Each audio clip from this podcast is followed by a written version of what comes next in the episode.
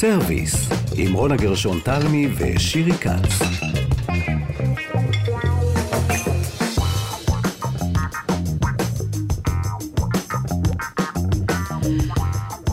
שלום לכם, אנחנו כאן בסרוויס, תוכנית הקולינריה שלנו, בכאן תרבות. איתנו נמצאים גיא מחבוש ואלעד זוהר בצוות שלנו. אנחנו אה, היום בתוכנית האוכל נדבר על תחליפים. נדבר על תחליפים שמנסים לייצר במעבדה, כמו בשר, ביצים או חלב, ונדבר גם על uh, תחליפים פשוטים שיש לכל אחד מאיתנו במטבח, ואנחנו מנסים לעשות איתם דברים דומים למה שהכרנו, אבל אחרים. Uh, שלום שירי. שלום, רונה גרשון תלמי. העניין הזה של תחליפים מחזיר אותי שנים אחורה, ותכף אני אסביר לך למה זה נדמה לי כחשוב. לתקופת אה, הצנע? לתקופת הצנע, mm-hmm. שבה באמת הייתה אה, התקופה של התחליפים כאן בארץ, והיו תקופות מקבילות בכל העולם, אה, שכשיש מחסור, בעצם אנחנו מנסים להסתדר עם מה שיש, ומבשלים עם מעט, ומנסים לעשות מזה דברים שיראו טוב, וטעמם יהיה טוב. אנחנו זוכרים בתקופת הצנע את הניסיונות להחליף... הכבד, סיפור הכבד הידוע, הכבד הקצוץ שהכינו אותו מחצילים, ושנים אחר כך עוד רואים את סלטי החצילים האלה שמנסים להיות כבד. אנחנו רואים אה, שכבר אז היו תחליפים לביצים, הייתה אבקת ביצים, אה, שעשויה רובה ככולה מביצים טריות, ללא חומרים משמרים, שבעצם אה, היא מיוצרת בטכנולוגיה שמייבשת את הנוזל שלה לאבקה. וזה הופך להגייני יותר, יש לזה המון יתרונות, אגב, זה גם לא פחות בריא מסתבר, זה שומר על על ערכים תזונתיים, ומשתמשים בזה עד היום בהרבה קונדיטורות גדולות, בהרבה בתי מלון, שצריך כמויות גדולות מאוד של ביצים. אה, יש יתרון לביצים באבקה, כי גם יודעים בדיוק את הערכים שלהם ואת הכמויות, בניגוד לביצים שכל ביצה שוקלת אחרת, והחלמון אחר והחלבון אחר. אז ואין זה... בהם סלמונלה, כפי שאת מסבירה. בדיוק, וזה מוז... מוכר לנו מתקופת הצנע, אבל מעניין שמה שקורה עכשיו, שזה קורה דווקא בחברת השפע. Mm-hmm. כשאנחנו מוקפים בהמון המון מוצרים של מזון, אנשים הולכים ומחפשים מכל מיני טעמים, חלקם בריאותיים, של אסור לי גלוטן, אסור לי סוכר, אה, להחליף את הדברים שהם מבשלים איתם, וחלקם מתוך אולי איזה שהם טרנדים, מה שנקרא, מתוך איזה זרמים כאלה שאומרים, בואו נאכל יותר בריא, אבל האם אנחנו באמת אוכלים יותר אבל בריא? אבל גם יותר אקולוגי. גם ויותר אקולוגי, אבל זאת גם שאלה, האם אנחנו באמת בתחליפים נכון, האלה... נכון. עושים טוב לאקולוגיה, אוכלים יותר בריא. אה, אני שוב, לא מדברת על מי שלא יכול גלוטן, או אסור לו סוכר, או דברים כאלה, שאז באמת יש סיבה לכל התחליפים האלה. נצא למסע ונבדוק מה קדימה. קורה בחברת השפע עם תחליפים. אנחנו מתחילות. סרוויס, עם רונה גרשון תלמי ושירי כץ. אז המרואיינת הראשונה שלנו לוקחת אותנו למעבדות כן, דווקא. כן, למעבדות והלאה משם. נוגה סלע שלו, סמנכ"ל פיתוח עסקי חממת הפודטק פרש סטארטרס. שלום נוגה. שלום, אהלן. היי, היי, תגידי, איך שתית את הקפה שלך הבוקר? היה בו חלב? היה בו במקרה שלי אה, חלב שיבולת שועל. שיבולת שועל. אה, כן. למה בעצם דווקא חלב שיבולת שועל? במקרה שלי פשוט כי זה מרגיש הרבה יותר כמו אה, חלב מוקצף למי שרוצה להחליף, וזה מה שהיה לי במקרר. אז אה, אצלנו בבית זה מה ששותים. נהדר, אני מאוד אוהבת חלב שיבולת שועל, הוא באמת מאוד טעים. אה, אנחנו רצינו לשאול אותך על מה שמתרחש בתוך המעבדות והטכנולוגיות, כי יש היום, אה, אה, כמו שאנחנו מכירים את המרוץ אחר תחליפי הבשר, שתופס תאוצה, והביצים, גם החלב נמצא במוקד. מה מנסים לייצר? אז אנחנו מנסים בעצם, כשאנחנו מייצרים תחליפים, לנסות ולהתחרות בעצם במוצר קיים. זאת אומרת שיש לנו בנצ'מארק, יש לנו בנצ'מארק של טעם, יש לנו בנצ'מארק של פונקציונליות, שזה בעצם נגיד במקרה של מה ששאלת אותי הרגע, היכולת להקציף. אה, יש לנו בנצ'מארק של מחיר שאנחנו מנסים להגיע אליו. אז ויש לנו בנצ'מארק כמובן של כמה המוצר הזה בריא, הערכים התזונתיים שלו. וזה את מדברת על חלב פרה, נכון? זה, זאת נכון, ההשוואה. נכון, זה בסוף הרפרנס, כצרכנים זה הרפרנס שלנו, לשם אנחנו מנסים לכוון. למה אז... צריך לייצר אותו במעבדה? זאת אומרת, מה קרה? בואו נתחיל רגע מהסיפור של החלב. למה בכלל אנחנו מגיעים לשם, לפתח של המעבדה? בסוף, תשמעי, חלב שמגיע מהפרה כמו שהוא מגיע מהפרה, הוא דוגמה מהטבע שמכילה את כל הדברים שאנחנו כצרכנים כבר שנים התרגלנו לשתות אותו. וכשאנחנו מנסים לייצר לו איזשהו תחליף, אנחנו בעצם לוקחים רכיב צמחי בדרך כלל, ואנחנו מנסים לתרגם אותו, שיהיו לו את ההתנהגויות והטעם וכל הדברים שתיארתי קודם, ממש כמו חלב. יש פה תהליך, יש פה תהליך שהוא לא טריוויאלי, הוא לא קורה באופן אה, אוטומטי כמו שזה יוצא מהפרה. אז אנחנו בעצם הרבה פעמים ממצים רכיבים צמחיים אחרים שאנחנו מזהים שיש להם ערכים טובים, או את היכולת בעצם לשמש בתור תחליף טוב. זה תהליך יחסית פשוט, הוא כבר הרבה שנים בשוק, והוא קורה בתוך התעשייה. אבל בתוך הדבר הזה יש הרבה מאוד מקום לשיפור, וכשאנחנו מנסים לדייק את הטעם, כשאנחנו מנסים לדייק כמה רכיבים תזונתיים יש בתוך המוצר, הרבה פעמים תהליך העיבוד שנדרש הוא לא משהו טריוויאלי, וצריך בעצם לפתח אותו מאפס. אבל אני חושבת שמה שרציתי לשאול זה מראש למה אנחנו מגיעים אל המעבדה. זאת אומרת, מה הבעיה עם ייצור של... ח... זאת אומרת, להמשיך לשתות חלב של פרות? אה, מה, מתוך צפי שיהיה בו מחסור, או מתוך רצון לייצר חלב בריא יותר, או... זאת אומרת, מה בעצם המטרות של התעשייה? כן, מה אוקיי, מטרות אז- התעשייה? אז, ב- אז בואי ננסה לענות על זה בכמה היבטים. את שואלת אותי בעצם למה צריך את זה, אז יוצאים מנקודת הנחה שאולי יש פה איזה שהם חסרונות מסוימים.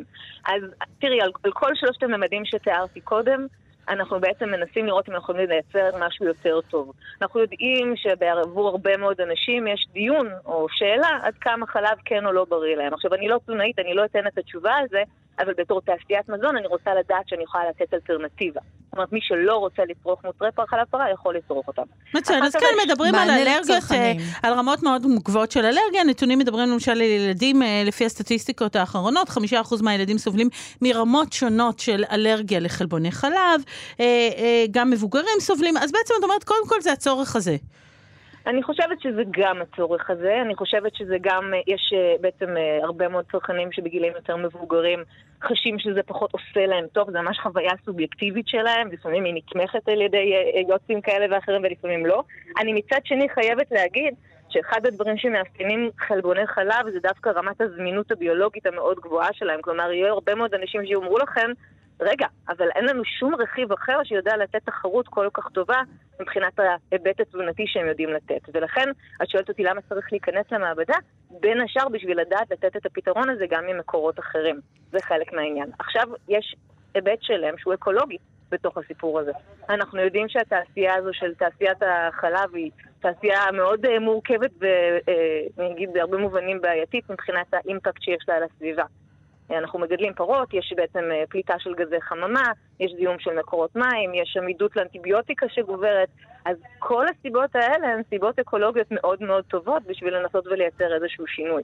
אפשר, אז גם אפשר זה- בכלל לקרוא למה שאתם עושים חלב? סליחה שאני מתפרצת, אבל זה, זה, זה חלב? אמ, תראי, חלב יש לו הגדרה מאוד אה, ברורה ומדויקת מבחינת תקן מה זה אומר חלב. אז אם תשאלי רגע את הרגולטורים המדקדקים, הם יגידו לך שלא. אם את מסתכלת על זה בתור צרכן, בסוף, בוא נגיד ככה, אם זה לבן ויש לזה טעם שמאוד מאוד דומה לחלב, ואת משתמשת בזה בכל הדברים שאת משתמשת בהם לחלב, אז עבורך כצרכנית, כן, זה חלב. כל מה שאני משתמשת זה יישומים במטבח, נגיד אני יכולה להכין את הפנקקים כן. של הבוקר עם חלב משמעית. שועל, וזה יצא טוב באותה מידה? אה, שוב, טוב באותה מידה זה מאוד מאוד סובייקטיבי גם לעניין של טעם, אנחנו עדיין בפערים בהרכב של הטעם, אבל מבחינת השימוש, האפקט שזה עושה בתוך הבישול שלך או בתוך הצריכה שלך, אנחנו כבר במקום מאוד מאוד דומה ומאוד מאוד קרוב, כן. על איזה גידול בצריכה מדובר עכשיו של, של השוק הזה, של חלב מהצומח? אה, חלב מהצומח, מדברים היום, אם את שואלת על ישראל או על העולם, האמת שזה די דומה מבחינת שיעורי הצמיחה, אנחנו מדברים על צמיחה של בערך 13% כל שנה. מעכשיו נגיד עד 2028. ואיך זה בהשוואה. לגידול של חלב פרה? של צריכה בחלב פרה? צריכת חלב פרה בחלק מהמקומות בעולם המערבי בוודאי יורדת, וואו. בשאר העולם כן. אה, ובשאר המקומות בעולם היא עשויה לגדול פחות או יותר בהתאם לגודל האוכלוסייה. אז מן הסתם הצמיחה של תחליפי חלב היא הרבה הרבה יותר גבוהה. עדיין, בואי לא נשכח, אנחנו מדברים על שווקים עם פערים עצומים בגודל ביניהם. אז אה, כן, אז אי אפשר להגיד בדיוק כמה אחד מכסה על השני. בארצות הברית אנחנו רואים אה, חלב שעשוי משמרים מהונדסים גנטית שפולטים מהמם. חלבונים. זה מהמם. עד כמה אנחנו נמשיך לראות אה, מוצרים דומים. אני מאמינה שאנחנו נראה ונראה הרבה. מה שאת מתייחסת אליו נקרא תהליך פרמנטציה. מהמם, שאגב משמש בתעשיית המזון כבר המון המון שנים לדברים אחרים, וככה למשל מכינים בירה. מהמם. הרעיון פה הוא בעצם, אנחנו מזהים שחלבוני החלב, כמו שתיארתי קודם, יש להם ערכים ויש להם פונקציונליות ויש להם הרבה מאוד היבטים שנורא קשה לחקות אותם. והרעיון של שימוש בטכנולוגיה שתיארת הוא בעצם ממש לחקות אחד לאחד את המבנה של החלבון הזה. אז נגיד במשקאות חלב אנחנו עוד יודעים לפצות ולשפר עם רכיבים צמחיים כאלה ואחרים, אבל נניח התכונה הזאת של גבינה, mm-hmm. שנהיית גבינה ושנגיד נמתחת ומתנהגת כמו שהיא מתנהגת כשמחממים אותה, זה נורא נורא ייחודי לחלבון שהוא חלבון חלב, ושם החיקוי של תחליף צמחי לא בהכרח מצליח לסגור את הפער. לכן רוצים לייצר את החלבון עצמו בתהליך שתיארת. אני מאמינה שנראה הרבה הרבה יותר מאלה. טעמת? נגיד אם מייצרים גלידה מחלבון אה, שמרים, טעמת אותו? לא יצא לי לטעום אותו, אבל מכיוון שמה שיוצא בעצם זה לא שמרים, אלא מה שהם מפרישים החוצה, ומה שהם מפרישים החוצה בהרכב שלו הוא זהה, הוא ממש אחד לאחד כמו המבנה של חלבון חלב, אז הטעם, אני יכולה להניח, ושם זה הפידבקים גם שמתקבלים, הוא ממש זה, הוא ממש אותו דבר. אה, אגב, יש אה, כל מיני שאלות, נוגה, אה, לגבי מזון שהוא מהונדס, שהוא נמצא בתוך מעבדה. כי באמת אמרת, אנחנו רוצים גם לשמור על הסביבה, וגם חלב שלא יהיה אלרגני ויהיה יותר בריא. אבל מצד שני, יש איזה פחד, אני לא יודעת אם מוצדק, אבל חייבים להעלות אותו על השולחן, מכל דבר שהוא אוכל שהוא לא טבעי, שלא מגיע ישירות מהצומח או מהחי, והוא מהונדס. זאת אומרת, נדמה שלעד תהיה, יהיו לו גם חסרונות. זה משהו שהכינו במעבדה, הוא לא טבעי. אני מבינה מאוד מאוד את החשש הזה, והוא מאוד מובן והגיוני. שוב, זה חדש, זה לא נודע, עוד אין לנו מספיק זמן, אבל אני חושבת שיש אלמנט אחד שהוא אה, מהותית שונה, וזה שאנחנו בעצם לא צורכים את הרכיב המהונדס. אנחנו צורכים את מה שיצא מתוך התהליך שהנדסנו. ואם הרכיב הזה שיוצא מתוך התהליך שהנדסנו, אין בו שום זכר לשמר הזה שהוא המקור שלו, ומבחינת המבנה שלו, ההרכב שלו, הכימי, המולקולרי, הוא באמת אחד לאחד כמו חלבון החלב, אז בעצם יש לנו רכיב שאולי התהליך שהביא אותו להיווצר הוא שונה ומהונדס, אבל הרכיב עצמו הוא אידנטיקל, הוא ממש אותו דבר. ולכן שם רמת הסיכון או החשש נמוכה יותר. נגיד בארצות הברית, החוקים של ה-FDA בכל מה שנוגע לרכיבים מהונדסים גנטית, עושים הפרדה בדיוק כזו שעשיתי כרגע. אם התוצר שלך הוא ממש זהה למקור, אז אין התייחסות אליו כרכיב מהונדס גנטית. אז ההבחנה הזו היא נורא נורא חשובה, גם בשביל טיפה להוריד את החשש מהתוצרים האלה. אה, ועדיין, אני שוב לא מקלה ראש, אני חושבת שהתהליכים האלה הם אה, אה, מורכבים, הם דורשים באמת ניהול רגולטורי צמוד ובכובד ראש, ואני חושבת אבל שיש הרבה מאוד נטייה והרבה מאוד כוונה, גם מצד גופי הרגולציה בעולם, לאפשר ולקדם את זה. ככה עושים נתונים בפיתוח, וככה בעצם מגיעים לתוצאות שעליהן אפשר להסתמך. אמרת שאנחנו עוד בתהליכי ניסוי. עוד כמה זמן את משערת, אה, בלי התחייבות, אנחנו לא כן. נעמוד ונבדוק אותך, uh, עוד כמה זמן את משערת נוכל לשתות באמת uh, כל צרכן בבית את כוסות החלב האלה שיצאו מן המעבדה, כאלה שלא נרגיש בהבדל וכאלה שהן מהונדסות במדויק? אז אני חושבת, אני מחלקת את התשובה שלי לשניים, מכיוון שלפתח את הפיתוח עצמו, ואפילו ישנם, שתיים חברות בעולם שכבר הגיעו למצב שהרכיבים האלה כבר מפותחים והם אפילו נמצאים בשוק, אז מבחינת היכולת הפרקטית להגיע למוצר כזה, יש. כבר קיים, כבר נמצא כאן, תמיד עובר עוד שיפורים, אבל אנחנו כבר נמצאים שם. הפער הכי גדול והאתגר הכי גדול שהתעשייה הזו מתמודדת איתה כרגע, זה מה שנקרא גימלון או scale-up. בעצם איך אנחנו עושים את הדבר הזה במאסה, באופן שאפשר יהיה להוריד את המחירים דרמטית. בסוף תעשיית החלב היא תעשייה קיימת כבר המון המון שנים, היא כבר מאוד מאוד יעילה במובן הזה, ולכן התחרות מבחינת המחיר היא עדיין קשה. אז שם אני חושבת צופה שעוד יש לנו לא מעט עבודה לעשות, ועדיין כל האנרגיה מכוונת לשם, תעשיות שלמות מנסות לייצר את הפתרון הזה, אני מהמרת עכשיו, אל תפסו אותי במילה, אני לא חושבת לא שבטווח זמן של עשור אנחנו כבר יכולים לראות משהו שהוא במעט. עשור זה לא מעט, חשבתי שזה יהיה הרבה יותר מהר. חשבתי שמחר בקפה יהיה לי משקה שונה. הלוואי, הלוואי. המשקה יכול להיות לך, השאלה רק כמה את משלמת עליו. בדיוק, זה עניין של חסם הוא המחיר. אישורים, אה, בניגוד לתעשיית הבשר, שעוד חסם זה אישורים של ה-FDA וכל מיני גופים אחרים של מזון, לחלב יש כבר אישורים? זה לא אבן נגף? זה תהליך שהוא תהליך מאוד מאוד דומה במובן הזה, התהליך הרגולטורי שנדרש לעבור, אבל אני אומרת, שוב, יש רכיבים כבר בפרמנטציה שיודעים לעשות את החיקוי הזה שאת מדברת עליו, והם כבר קיימים. ותהליך הייצור עצמו של פרמנטציה הוא כבר תהליך קיים בתעשיית המזון המון שנים. זאת אומרת, משתמשים בו. כן, לא בסקאלה כזו ולא לדברים שאנחנו מדברים עליהם כרגע, אבל הוא כבר תהליך מוכר, אז זה קצת אחרת מאשר נניח ללכת לבשר מתורבת שאף אחד עוד לא ישתמש בו בשוק המזון. בארצות הברית מוכרים גלידות כאלה. נכון. על בסיס חלב. מה שנקראת perfect day, נכון, כן. וכבר נותנת את רכיבי החלבון האלה.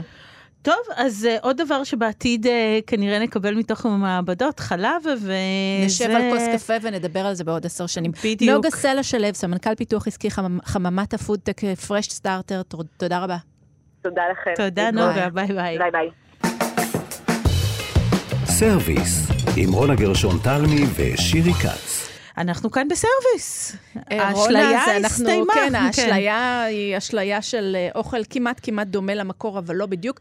ואנחנו מדברות על הדבר, אני חושבת, שהכי משמעותי, שיש לו הכי הרבה תחליפים, שכולם מחפשים אותו, כי כולם מכורים לו ורוצים סוכר, עוד ועוד. סוכר. כן, זה נשמע כל כך סוכר, מדאיג שאת אומרת את זה תשמעי, ככה. זה אחת המגיפות הגדולות אה, ואחד הקטלנים הגדולים, הרבה בני אדם בעולם אה, מתים אה, בעקבות אה, סכרת או סכרת סמויה או נטייה לסוכר, וזה באמת אה, שוק מאוד מאוד מעניין.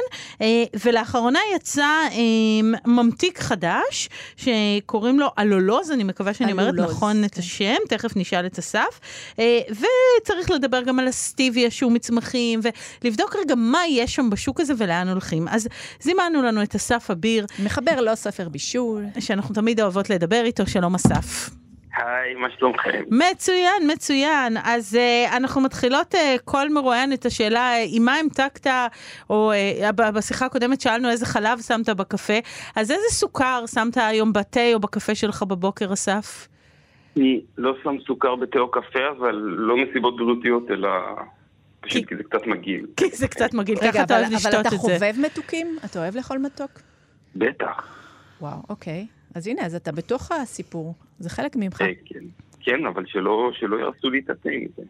את התה לא, אז לא ניגע לך בתה. אז רגע, אסף, אה, ספר לנו רגע, אז הפיתוח האחרון זה הלולוז? אה, זהו, יש כמה פיתוחים במקביל, ו- וזה יפה מה שאמרתם, כי זה לא דומה ל- באמת לכל הסורביטולים וכל הממתיקים, את יודעת, שמצאו כימיקלים מתוקים שעשו איתם את הדייטים בדור הקודם. מהמם. כאן זה ממש איזושהי רעידה טקטונית, כי מצליחים לעשות סוכר שהוא הסוכר שלנו, לא מתוק אחר שהוא גם מר, שהוא גם מתכתי, שהוא מוזר וכזה, אלא, אלא סוכר טוב יותר, סוכר בלי קלוריות, או סוכר שהוא עם חצי מהקלוריות. שאין בו טעם. לוואי, שיש בו בדיוק את אותו הטעם של הסוכר הרגיל, זה מה שאתה מסביר. אה, בדיוק, או דומה באופן חס, כאילו חסר כל תקדים היסטורי. אני מבינה שטעמת ש- אותו? את האלולוז כן. עכשיו, האלולוז דרך אגב זה לא בדיוק, כאילו במקור זה לא פיתוח, זה סוכר שהוא בטבע, כמו גלוקוז ופרוקטוז וכל החד סוכרים האלה שנמצאים בטבע, ואת יודעת, ממתיקים גם איתם. כן. פרוקטוז ממתיקים את הקולה. ו- ו- כן. אמ, אז האלולוז הוא בטבע, הוא נמצא בפירות.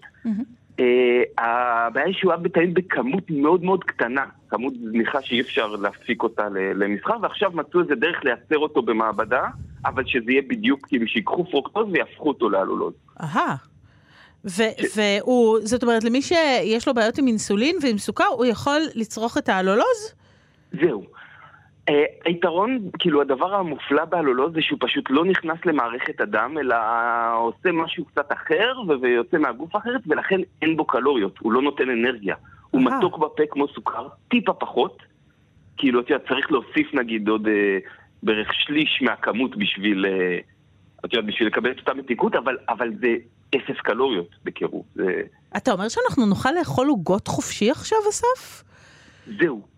מצד שני, הוא כבר יצא, אפשר לקנות אותו, אה, נגיד בארצות הברית, יש כמה שהתחילו למכור אותו, קצת משתמשים בו, אבל הוא צריך, הוא מחכה לאישורים אחרונים. אלה של ה-FDA ושל הככה, ובאירופה. פה חשדתי. למה אנחנו כל כך אה, חושדים בו? מה מה הבעיה איתו? למה אנחנו... הוא חדש. אנחנו הוא חושדים חש- במזונות. רק כי הוא כן. חדש? ולא הוא בגלל חדש אולי ו- שאם הגוף אה, דואג כל כך להוציא אותו בשקדנות החוצה ולא להשתמש בו, אז אולי משהו מזיק בו? אמ, א', הגוף מוציא הרבה דברים בשקדנות החוצה, כל מה שלא מתעכל. הוא מוציא סיבים תזונתיים, הוא מוציא בשקדנות החוצה והם נהדרים. כן. אמ, אבל אה, פשוט לא יודעים, לא יודעים מה ההשפעה, אם יש השפעה מצטברת, זה באמת, זה משהו שעוד לא אכלנו, זה חומר טבעי, אבל, אבל אה, יש טבעי טוב, יש טבעי רע ויש טבעי שצריך להכיר. יש עוד אה, כאלה? כמו... כמו זאת אומרת, רגע, אז אני עלולות? רוצה רק להישאר עוד בו לפני שנלך לאחרים שדומים לו. אז בעצם אתה אומר, צריך אישורים אה, של ה-FDA וארגונים דומים, אבל יש כאן בשורה בעיניך.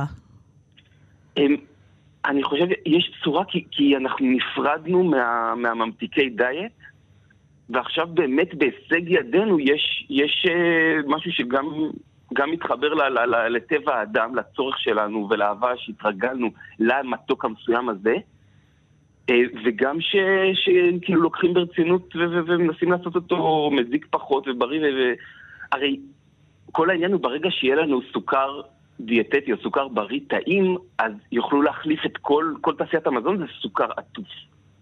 אה, אה, בהנחה, ש, בהנחה שזה יהיה באמת אה, בתעריפים הגיוניים, כי אם זה יהיה יקר, אז תעשיית המזון מחפשת את, את הזול. שלא לדבר כן, על לא, זה, זה שהתעשייה זה... מחפשת את התירס, כי הוא ממילא מסיבות היסטוריות מסובסד, ולכן זה הכי זול להשתמש בו, ומחפשים איך להיפטר ממנו. אז, אז, אז דרך אגב, גם התירס כשלעצמו הוא, הוא לא רע, פשוט כאילו, רוב התירס שהם עושים משתמשים בשביל סוכר. כן, בדיוק, בדיוק. כן. אז, אז אני, הם... אם אתם רוצות להיכנס לזה, אז במשפט אחד זה יהיה זול. אם זה יהיה. זה יהיה זול. נהדר, כן. כי אוקיי. בינתיים כל התחליפים שאנחנו שומעות בתחומים אחרים של בשר וחלב וכו', הם תחליפים שהבעיה העיקרית איתם כרגע היא המחיר. חסם הוא המחיר, כן. אה, אה, כרגע, כי זה ממש, כן. זו תנועת הלוחות הטקטונים של, של, של המזון המתועש, זה רגע השינוי ההיסטורי, וכל הדברים האלה מאוד חדשים, ולכן מאוד יקרים. אבל תחשבי על זה, נגיד הבשר המתורבת, שיפתרו את החסמים הרציניים שאת יודעת, שמפריעים אה, לייצר אותו בכמות גדולה. אז זהו, אז, אז את עושה אותו במכונה. נכון. זה מורכב וזה מעניין וצריך כל מיני, אבל, אבל תחשבי על כל האופרציה שסביב גידול בעלי חיים וסביב גידול האוכל של הבעלי חיים, אז יהיה, אין ספק שזה יהיה זול משמעותי.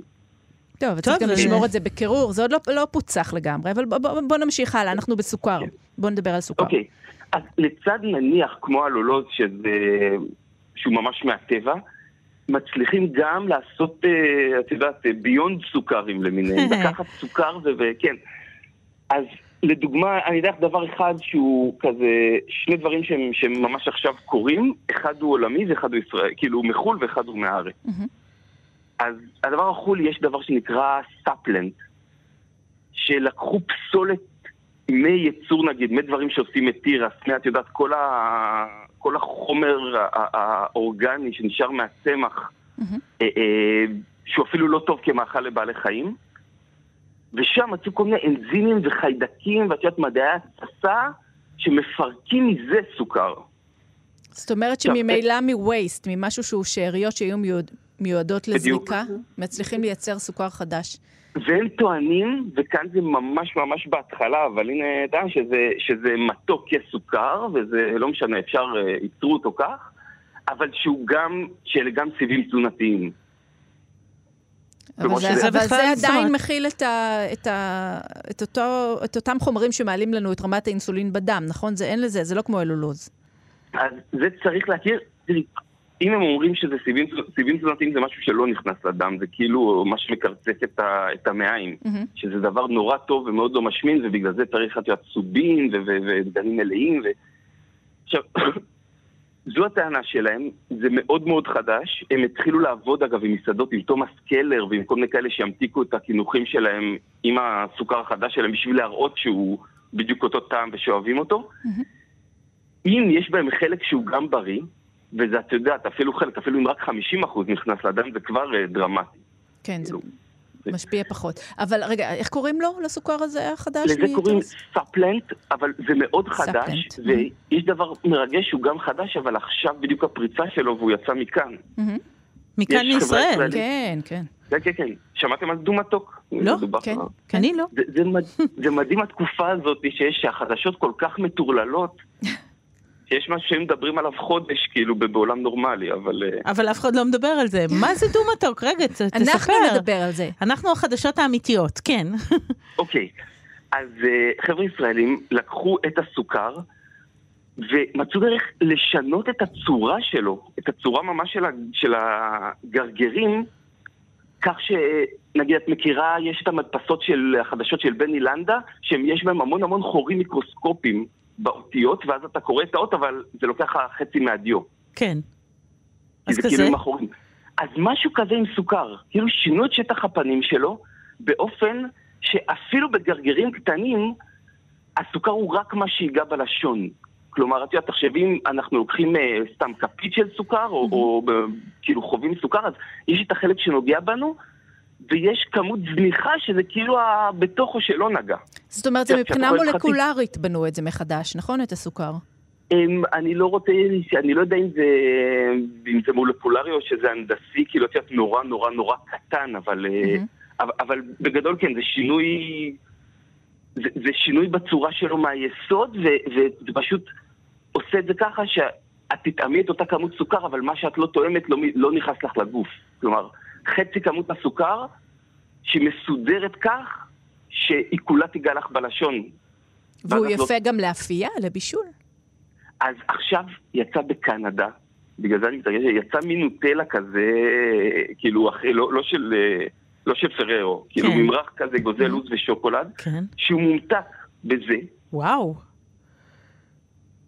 ו- ועכשיו אם הוא, אם הוא יהיה להיט ופנטסטי, אז את יודעת, זה יצא בעוד, אני חושב שהם גם מתחילים עם איזושהי, אה, נדמה לי באיטליה, למכור ממש סוכר לבתים, ואם זה יצליח, ואת יודעת, ונראה אותו יותר ויותר, אז יהיה באמת אותו סוכר בלי, לא אלולוז ולא דומה ולא תחליף ולא כלום, אותו סוכר שפשוט שינו לו את הצורה. שינו לו את הצורה, ואפשר להשתמש בחצי ולקבל את אותה מתיקות. וזאת הבשורה הישראלית. זאת, זו הבשורה הישראלית. וואו, איזה בשורות. סוכר, אסף. כן, לא כן, לא כן. ידענו שהסוג הזה גועש ורועש. רק אני רוצה להגיד, אבל, ולהכיר קצת את השמחה, ולהגיד שהסוכר עצמו בעיניי הוא תחליף למשהו שהיה בטבע באופן לגמרי רגיל ושגרתי, ואנחנו איכשהו עשינו איזשהו זיקוק ושינוי ותחליף לדבר הטעים שבתוך הפרי. מה עכשיו את אומרת, סוכר זה תחליף לדבר האמיתי, זה החור בלב. זו דרמה גדולה מדי. כן, מה קורה כאן באולפן אה, היום? אבל מה באמת עם דברים טבעיים כמו, רגע, אני, אני לוקחת אתכם אחורה כי סיפרת לנו על המון דברים חדשים ומרגשים ומרתקים, אבל אני יודעת שהרבה אנשים משתמשים למשל בסטיביה, אה, שהיא צמח בעצם. מה, מה דינה של זה לא הסטיביה? טעים, רונה. זה לא טעים? לא. זהו, לכי לסופר, תקחי כזה, כזה אריזה של ממתיק סטיביה ותקראי את המרכיבים. אתה אומר לי שזה לא, זה לא הכי בריא. לא עניין, זה לא טעים שיש שם אפילו. סוכר, הם מוסיפים לזה סוכר. אה, מוסיפים לזה סוכר, אבל זה מותר לסכרתיים. לא? זה, זה... אז הם שמים, ואז זה פחות סוכר, וחלק זה סטיביה, אבל, אבל כן, סטיביה זה אחד מהחומרים האלה שהם כאילו מתוקים פי, לא יודע, 200 אה, סוכרוז, ואז אפשר להשתמש בכמות נורא קטנה, ולכן אין בזה קלוריות. האמת, זה, אפילו סטיביה זה חלבון, יכול להיות שזה אפילו לא, את יודעת. אבל, אבל משתמשים בכמות זכה, אבל, אבל זה לא, זה לא אותו טעם, זה זה לא מתוק אחר. טעם. אוקיי, זה שירי לא- ממש לא אוהבת את זה. זה לא מתוק טעים, זה מתוק פנים- מאוד מעוות. כן, אתם לא רואים את הפנים של שירי, אבל משהו לא טוב קורה פה. לא, לא, זה לא היה טעים בכלל. מה, אה, אה, ניסית סטיביה, אה? ניסיתי כל מיני דברים. שירי פה. היא- היא היא נ- למודת ניסיונות, תראה, יש לה- יש לה קילומטראז'. ולא בגלל שאני אוהבת את השתייה שלי מתוקה, סתם רציתי לבדוק, לא. כן, וזה לא עשה לה טוב הסטיביה, היא. לא, היא לא. אז טוב, תשמע, זה בשורות מאוד מאוד גדולות, ואתה אומר, זה גם במחירים, זאת אומרת, בניגוד לתעשיות אחרות, כרגע יש כבר דיבור על מחירים הגיוניים לחלוטין, אה, וזו בשורה מאוד משמחת, היא מאוד חשובה, כי זו באמת אה, מכה מאוד גדולה, הסוכר, ואחת הסיבות המרכזיות שאנשים הולכים לעולמם בימים אלה, ולמוות, ולתחלואה כן. ולמוות, אז זה בשורות ענקיות. אה, כן, שהם הם, הם, הם בדלת, כן? הם עדיין לא מתחת לבית ובפיצוצייה מתי, הקרובה. מתי אצלנו? כן, תן תחזית, לא נרדוף אחריך. לוחות אז זמנים. הנה, אני לא יודע, הלולוז מחכה לאישור הזה. את את יודעת, תמיד התקופות האלה של השינוי, אני אף פעם, אני לא חושב שעברתי תקופה, הייתי נוכח בתקופה של שינוי היסטורי כזה. בתעשיית המזון, אז אני מניח, את יודעת, זה זמן, זה מתארך, זה ככה, ואז פתאום... זה כמה שנים. FDAים וזה לא אבל תהליך זה פשוט. כבר השלב השלישי, הוא אומר. כן, זה השלב השלישי? אה, אמור כבר, כן, יכול להיות שתלוי באיזה שלב של השלב השלישי. טוב, אסף אביר, שישלחו איזה לך... כיף לדבר איתך. כן, לגמרי. אסף, כשישלחו לך תאריכים, תשתף אותנו. כשה-FDA אה, ישלח לך את המכתב עם התאריכי אה, אישור שלו. טוב, אני- אני ארים טלפון למקורותיי. אוקיי, אנחנו. מחכות לשמוע. תחכו אולי נתקשר עד סוף השידור אם יהיה. או-אה, אוקיי. אנחנו מחכות. אסף אביר, מחבר לו ספר בישול, תודה רבה. תודה, אסף. ביי. ביי, להתראות. סרוויס, עם רונה גרשון תלמי ושירי כץ. אז אנחנו כאן, אה, שירי בסרוויס, ועכשיו... שום דבר לא אמיתי, רונה, שום אה, דבר. דיברנו על מעבדות, עכשיו אנחנו נכנסות למטבח, קצת יוצאות מהמעבדות הגדולות, והולכות אל הבית שמבשלים בו, ואל רותם ליברזון, אה, בלוגרית ומחברת ספרי בישול, ואנחנו רוצות לדבר איתה על כל מיני תחליפים מאוד פופולריים היום, כמו למשל דפי האורז. שלום רותם. אהלן, מה היי. שלומכם? מצוין, רונה מצוין. אומרת פה, אה, ככה פופולרי, זה נשמע קצת מסויג, אבל זה אשכרה שבר את הרשת, המתכון הזה. אחר כך ב-2019 פשוט לא, לא נשאר על המדפים. אנשים בורקס מדפי. אורז, והיום כן. אפילו ג'חנון. נכון, איזה סיפור מטורף. נכון. אז, אה, אז אוקיי. אז קודם כל, אה, תראי, אנשים נורא מחפשים תחליפים בריאים למתכונים שהם מכירים. בורקס, כולם אוהבים בורקס, מהמם. וג'חנון כולם אוהבים, ובאמת אה, חיפשו תחליף לבצק עם גלוטן, אה, משהו כבד כזה. עכשיו, דף אורז, אני חייבת לציין, הוא לא דבר רע. הוא לא דבר רע. מהמם. הוא לא דבר רע, לא, Mhm. הוא לא דבר רע. אה, הוא מורכב מ- מאורז טחון, מים ומעט מלח. לפעמים קצת טפיוקה ראיתי בחלק מהמותגים. לפעמים גם בטפיוקה, כן, אני מדברת על קצת, הבסיס. כן, עכשיו, כן. עכשיו כן, זה לא אומר שאין אין בו סוכר, למשל. אה, כי אורז מתפרק ל... אורז- יש בו סוכר, כן, כן, בדיוק, בדיוק. אורז הוא אחד נכון. מה... לצערנו, כן. מי שסקרתי ומאוד מודאג, אבל אני חייבת להגיד שמספר הקלוריות הוא זניח בעלי אורז, לעומת אה, בצק אלים נניח, אוקיי? בורקס בצק אלים.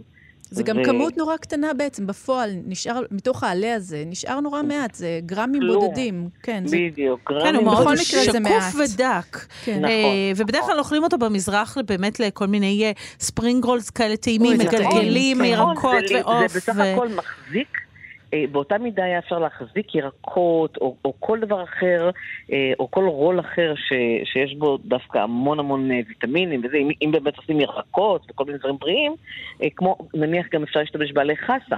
לצורך העניין. כן. אבל הבורקס, הדפי אורז הם גם אה, מעבר לאיך שמשתמשים בהם בצורה הטריה שלהם, אפשר גם לטגן אותם, אפשר גם לאפות אותם. זאת אומרת, הם באמת נוחים מאוד אה, לחפש, לחיפוש כל מיני תחליפים למקור, למתכון המקורי.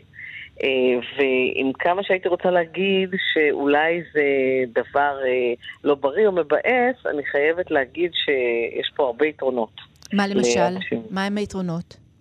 לא, היתרונות הם, הם אך ורק, אה, את יודעת, אה, ג'חנון... בריאותי, את אומרת.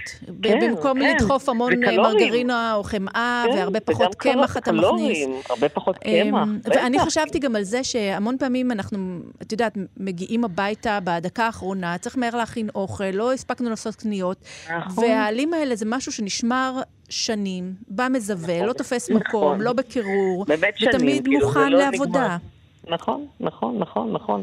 זה תחליף. אני לא אומרת שבורקס אה, מבצק פילו באפייה ביתית, או מבצק קלים, אין לו את החן ואת הייחודיות ואת הטעמים הנפלאים שלו. זאת אומרת, באמת תחליף. אה, ולעיתים הרבה פחות מספק. אבל למי שבאמת רוצה משהו זמין אה, ודיאטטי, ושבאמת יכול לתת עבודה, אז יש בזה יתרון אדיר. זה.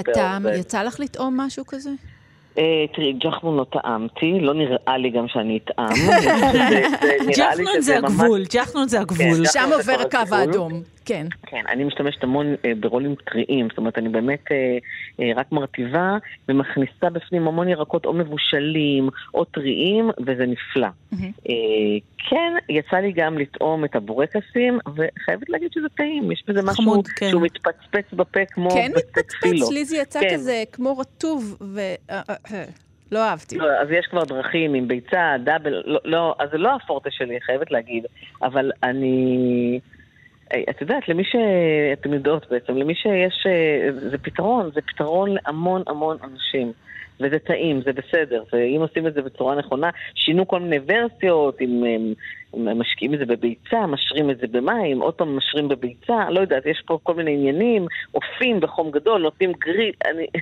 אבל כן, זה יוצא בסוף כן, אבל אה, פריק. אני חושבת שזה גם עניין של הרגל, כי אני חושבת, תשמעו, כשאני שמעתי על זה, אז בהתחלה אני חייבת להגיד שהיה לי מין, כזה מין קצת כעס. על זה, אמרתי, נו באמת, נכון, אה, בורקס, יש לו כאלה מסורות, ועלי פילו נכון. טובים, וזה נכון. באמת הרגיז אותי קצת, אבל ככל שחושבים על זה, הרי אנחנו כל הזמן מתעסקים בלהחליף דברים, זאת אומרת במזון. דברים שפעם היו אה, אה, אבן היסוד ואסור היה לגעת בהם, אה, היום אנחנו כבר מבשלים אחרת. היום אנחנו כל נוגעים הזמן, בהכל, משנים בדיוק. הכל, מחליפים, יוצרים בדיוק. דברים חדשים. אה, תשמעי, אני טעמתי בשר מתלת מימד, זאת אומרת, ממדפסת, אה, מהדפסה. והיה לך טעים? אה, היה בסדר. היה דווקא בסדר. את לא- לא- לא כן. נשמעת נלהבת. לא, אני לא נלהבת, כי אני באופן עקבי מחנכת את הקוראים שלי שנים אה, ללכת על חומרי גלם לא מעובדים אה, ובריאים כמה שיותר. זאת אומרת, אני ממש במסע כל הזמן.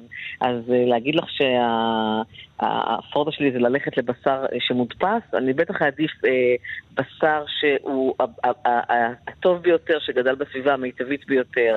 אה, ביצים שהן טובות, שהן באמת נכונות, והן בתנאים הטובים ביותר, בלי אנטיביוטיקות ובלי כל מיני חומרים אה, נוראים ששמים.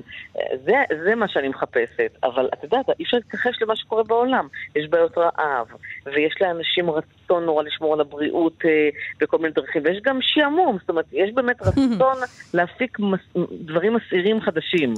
אה, כל אני אגיד לך מה אני. ראיתי, אז זהו, אני אגיד לך מה אני ראיתי. ראיתי פסטיה עוף, סמוסה, בננה לוטי, צ'יפס פרמז'ן, פיצה, ציפוי לשניצלים ולזניה. כולם מצטלמים אה, מעולה, אגב, אני חייבת לציין, וכולם עשויים מאותם דפי אורז. בסדר, תשמעו, אנחנו כבר אמרנו, אנחנו... צריך להבין שזה... אנשים מנסים כל מיני צורך. דברים, ויכול להיות שעוד כמה שנים גם נדבר אחרת. אנחנו רואים גם שינויים באוכל הם הדרגתיים, הם נכון, תהליכיים. נכון, אז נכון. אה, לא יודעת, אנחנו אולי לא נכון, צריכות זה להיבהל כל זה- כך מהר. מה שהולך עונה על צורך, ויש כנראה צורך. יש כנראה צורך למשהו שהוא יחסית בריא. את יודעת, זה לא משהו מעובד רע. אה, ממש הלכתי לאריזות ובדקתי. אה, ויש, אה, והוא, והוא, והוא זמין כל הזמן, זאת אומרת, זה לא בצק פילו שעכשיו תלכי ותחפשי בסופר נגיד. ויש כן. באמת כנראה לחלק מהאוכלוסייה רצון באמת ללכת לקונדיטוריה או לעשות לבד משהו מאוד מאוד מאוד, אני צוחקת, כן, פשוט. כן, אוי, כן. אה, ויש לחלק רב גם צורך בדפי אורז, וזה בסדר גמור בעיניי. לגמרי, לגמרי. אז טוב, אנחנו מודות לך על השיחה מאירת העיניים הזאת, מלאת הסבלנות. רותם ליברזון. ההכלה. כן, כן, כך צריך, זה. בסדר אני גמור. תמיד שמחה להיות אצלכם. תודה רבה. ואנחנו אז. אה, מחברת ספרי. בישול ובלוגרית רותם ליברזון להתראות. תודה רבה רבה, ביי. ביי. סרוויס, עם רונה גרשון תלמי ושירי כץ. שירי, דיברנו חלב, דיברנו, נגענו קצת בבשר כי אי אפשר לא, דיברנו על סוכר, דיברנו על דפי אורז, מה נשאר? אנחנו כבר אמרנו, ביצים, חייבות ביצים. לדבר על זה. אז חגי אברהמי, שף קבוצת אה, קפה גן סיפור, נמצא איתנו על הקו, שלום חגי. שלום, שלום, מה העניינים? אני חייבת לשאול אותך ראשונה. תגיד, אכלת חביתה הבוקר? טיגנת חביתה הבוקר? אכלתי חביתה, לא אכלתי, אבל טיגנתי כמה, כן. כן, ואיזה סוג חביתות אלה היו? מאיזה אה, ביצים כאילו? כן. הוא ברור לו לגמרי, תאמין לי, הוא יודע למה. כן, כן. אה, כן, אז יש לנו אה, בקפה גן סיפור ביצה טבעונית שנקראת ג'ירו אג. פיתוח של, אפשר להגיד איזה חברה? מותר? כן, מה העניינים? אוקיי, זה פיתוח של שטראוס. זה בעצם המרכיב העיקרי שם הוא חלבון אפונה. מהמם. שנותן משהו אה, קצת שונה בביצה טבעונית, ולפני כן היינו מכינים עם קמח חדשים וכל מיני דברים כאלה, שזה יוצא טעים מאוד, אבל אתה מרגיש שזה לא, ה... לא הדבר האמיתי, לא בצבע, לא במראה, לא בטקסטורה, לא בטעם. מהמם. אה, וכאן בעצם הם פיתחו אה, תערובת, שכמו שאמרתי, בנויה על חלבון אפונה, עם אה, קורקום בפנים שנותן את הצבע הצהוב, עם קצת מעט מעט קמח חומוס שטחון מאוד מאוד דק, מה שנותן לנו ממש טקסטורה של חביתה, בלי הרבה טעם משל עצמו, חשבנו חשבנו מה עושים, והוספנו על זה מלח וולקני, מלח שחור. מהמם. ומה זה ואז זה נותן? נותן לזה גם אה, את הארומה של הביצים. תחשבו על הגופרית של... אה, אה, הבנתי. דווקא, גדר אה, כן, כזה? דווקא הזוועה הזאת היא מה שאנחנו מייחלים לו. דווקא הזוועה הזאת, בדיוק. זה עניין של מינונים, כמו כל דבר בחיים. מעניין. תגיד, אבל כמה שאלות. קודם כל, זה יוצא טוב גם באפייה, בעוגות, בקציצות, במיונז, כן? אפשר לעשות כן. את כל זה?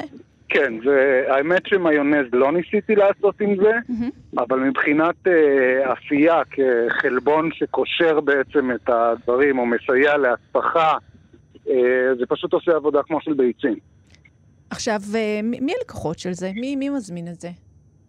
אה, טבעונים, מהמם. יש אנשים הרבה? שלא רוצים לאכול ביצים, יש המון. כן, כמה. בהשוואה, כש- ב- ב- בכל בוקר, כמה בהשוואה מזמינים באחוזים? כזה וכמה ביצים רגילות? אה, או-אה. זה עניין מאוד אה, גיאוגרפי גם, אני חייב להגיד. מהמם. אה, זאת אומרת, באזורי, יש אזורים שפשוט אה, יש יותר מודעות לטבעונות, ללא גלוטן, לדברים כאלה, אה, אבל אה, כן, יוצא לנו ביום הרבה שקשוקות ללא גלוטן, כרי חביתה, אה, סליחה, ללא ביצים, אה, כרי חביתה טבעונית, זאת אומרת, זה... זה דבר שבהחלט אה, יש לו נוכחות.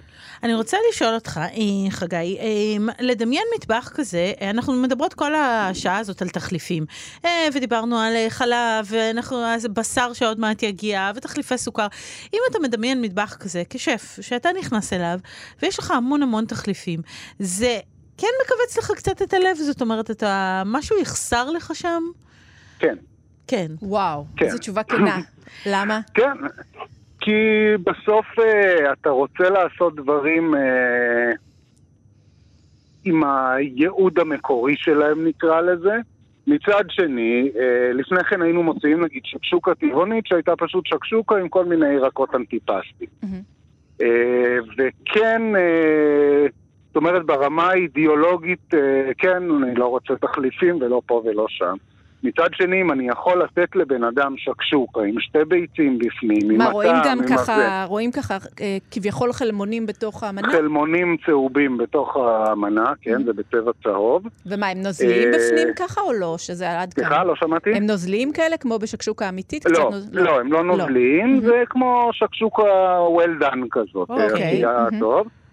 אה, אבל כן, זאת אומרת, עם, ה, עם המלח השחור, ו, ואנחנו שמים על זה גם אה, פטה טבעונית כזאת מגורדת, וככה יוצאת באמת שקשוקה. זאת אומרת, אנשים מרגישים שהם אוכלים את הדבר האמיתי, ו...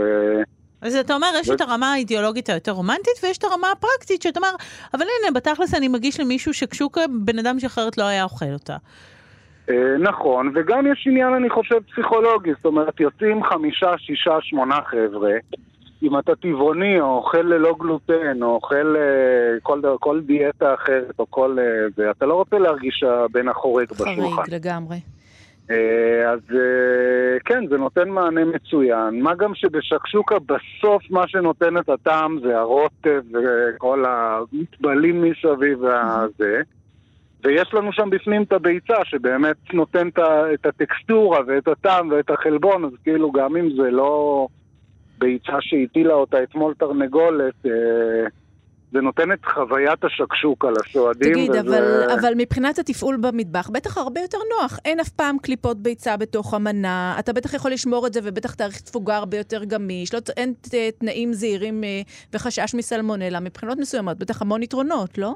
אה, סלמונלה וקליפות ביצים אני איתך. אה, דווקא מבחינת המורכבות וההכנה, אתה צריך להכין את זה ב... עם מים בטמפרטורה ככה מדויקת, וכאילו יש שם תהליך ש... יש שם תהליך ש... שמאוד חשוב לעשות אותו כמו שצריך, וזה זה מוצר שאנחנו צריכים להכין אותו טרי כל יום, כי הוא אחרי 36 שעות נגיד, אתה כבר לא...